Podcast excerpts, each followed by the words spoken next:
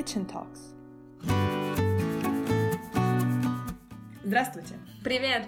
Добро пожаловать в Kitchen Talks. Разговоры на кухне. Проект для тех, кто увлечен русским языком.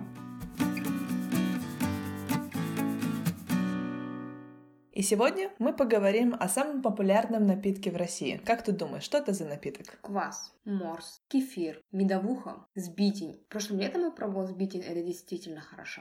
Да, это, конечно, все прекрасно, но сегодня я хотела поговорить о чае. Действительно? Да. И странно, что ты сразу не называла этот напиток, потому что это как раз то, что стоит прямо перед нами на столе. Наверное, потому что мы его пьем каждый раз, когда я прихожу к тебе в гости, и это уже часть меня. Он буквально сочится у меня в крови.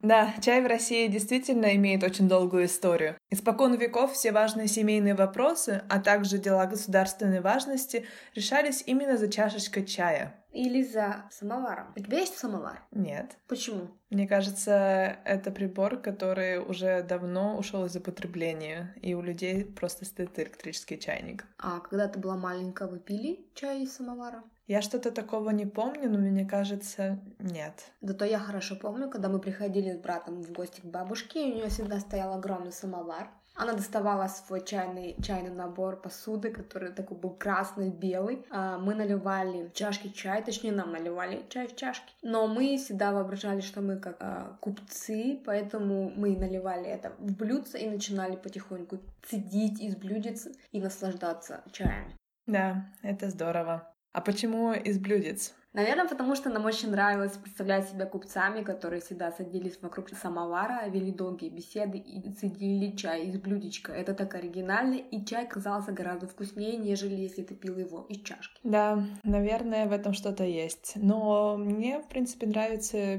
пить чай из чашки тоже. Самое главное — это делать по правилам. Вот у меня есть отдельно чайник и отдельно заварник. Я всегда первым делом ставлю чайник, жду, пока там закипит вода, потом насыпаю чайные листья в заварник, заливаю их кипятком, жду, пока чай настоится, Обычно это занимает минут 15 по правилам. И только после этого уже разливаю заварку по чашкам. И либо добавляю еще кипяток, либо холодную воду, если кому-то нужно разбавить. К сожалению, я не отличаюсь твоим терпением, Катя, поэтому я иногда грешу и пью чай пакетированный. Иногда встречается он действительно отвратительный, но мне все равно, мне главное, чтобы чай был черным. Да, я на самом деле очень-очень люблю чай и пью, наверное, кружек 7 в день. А моя подруга из Туниса даже говорила, что я пью чай намного больше, чем они, хотя она думала, что в Тунисе чай это такой национальный напиток. И каждый раз, когда она приходила ко мне в гости, первое, что я делала, я ей предлагала выпить чаю. Она даже начала шутить, что в переводе с моего языка «хочешь чай» означает «я тебя люблю». Действительно, мне кажется, что чай — это особенная церемония и особенная традиция, которая развита у нас в стране на все времена. И насколько я помню, в России гости были всегда очень важны, поэтому, когда ты приходишь кому-либо в дом, первым, что тебе предлагают, это чай. Ты должен согреться, потому что мало ли ты откуда приехал. У нас огромное расстояние, холодный климат. Самое важное — согреть гостя, дать ему самое лучшее, что у тебя есть, а потом уже приставать с расспросами. Да, разговоры за чаем — это вообще отдельная тема. Это именно то, как создаются крепнут дружеские отношения в России. И я с тобой полностью согласна. Для меня питье чая, пожалуй, для меня один из самых интимных моментов в жизни. И тут не надо смеяться. Я даже говорю, что если я не пила чай с человеком, я его не знаю, и он не имеет права у меня спрашивать глупые вопросы, либо просить о чем-либо, потому что это действительно важно. Ты не будешь пить чай с кем попало. Да, в этом что-то есть. И, конечно же, в таком серьезном деле должны быть определенные правила. Например? Ну, это, конечно, не такая сложная церемония, как китайское чаепитие, но есть определенные вещи, которые просто не принято. Например, некультурно громко цокать ложкой, когда мешаешь чай. Например, вот так вот. Мой отец обожает цокать ложкой, и я обычно это ненавижу. У нас квартира достаточно продолговатая, и ты, ты всегда слышишь, когда отец пришел на кухню заваривать себе чай, особенно рано утром. Это так бесит. Да, представляю. А ты знаешь, анекдот есть еще на эту тему? Какой? В общем, пришли в ресторан англичанин, француз и русский. Всем принесли чай. Англичанин размешивает сахар ложечкой. Дзень, Нечаянно ударилась ложечка о стенку стакана. «Извините», — поспешил сказать англичанин. «Дзень?» Ударилась ложечка француза. «Извините», — сказал тот. Русский говорит. «Тысяча извинений, господа». Это очень смешно. Я знаю похожую историю, скорее всего, присказка о том, что русских за границей очень легко узнать, потому что они не вынимают ложечки из своих чашек. А, да-да, точно. Именно поэтому я специально, когда я путешествую, я не вынимаю ложечку из чая. Угу.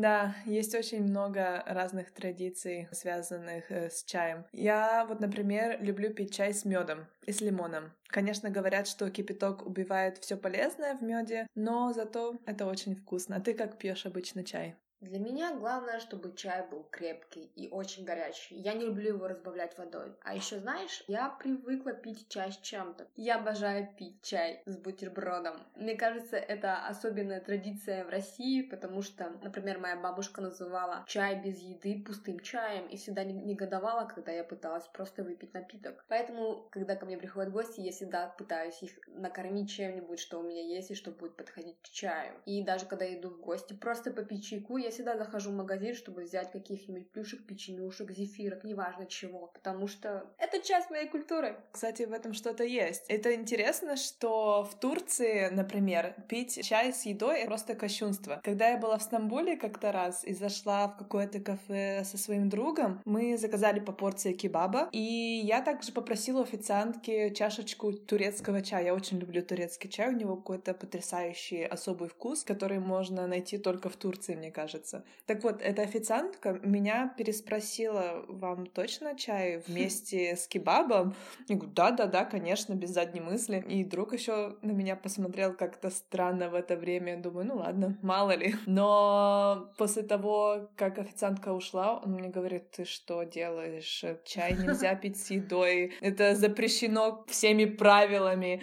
В общем, после того раза я в Турции никогда не пила чай вместе с едой. Знаешь, однажды мой сенегальский друг мне предложил приготовить для меня свой национальный чай. Я с нетерпением ждала, когда я смогу это попробовать, потому что я очень много слышала про то, как заваривают чай в Африке, в разных странах. Однако, когда он приготовил свой чай, я смогла выпить только один глоток, и мне стало так плохо, у меня сразу закружилась голова. К сожалению, мне пришлось его вылить в раковину, не допивая, потому что он был настолько насыщенный, настолько сладкий, что для меня это было практически невозможно пить. Да, интересно, что они могут такой чай пить. Мне кажется, такой чай очень понравился бы моему брату, потому что в детстве детстве, когда ему приходилось заваривать чай, он заваривал чай и потом туда добавлял, наверное, ложек 5 или 6 сахара и не размешивал их. Он говорит, я сладкое не люблю. Да-да, я знаю, у меня одна подружка рассказывала, что когда она была маленькая, она поступала примерно так же. А, ей приносили чай, она засыпала туда 5-7 ложек сахара, размешивала и только после этого пила.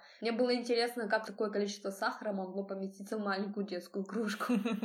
Кстати, по поводу еще странных видов э, чаев, ты когда-нибудь пила чефир? Ты знаешь, у меня чефир ассоциируется с тюрьмой, потому что там это популярный напиток, и я не знаю, почему это знаю. Однако и думаю, что я не пробовала настоящий чефир, потому что даже просто крепкий чай мне сносит голову буквально в смысле.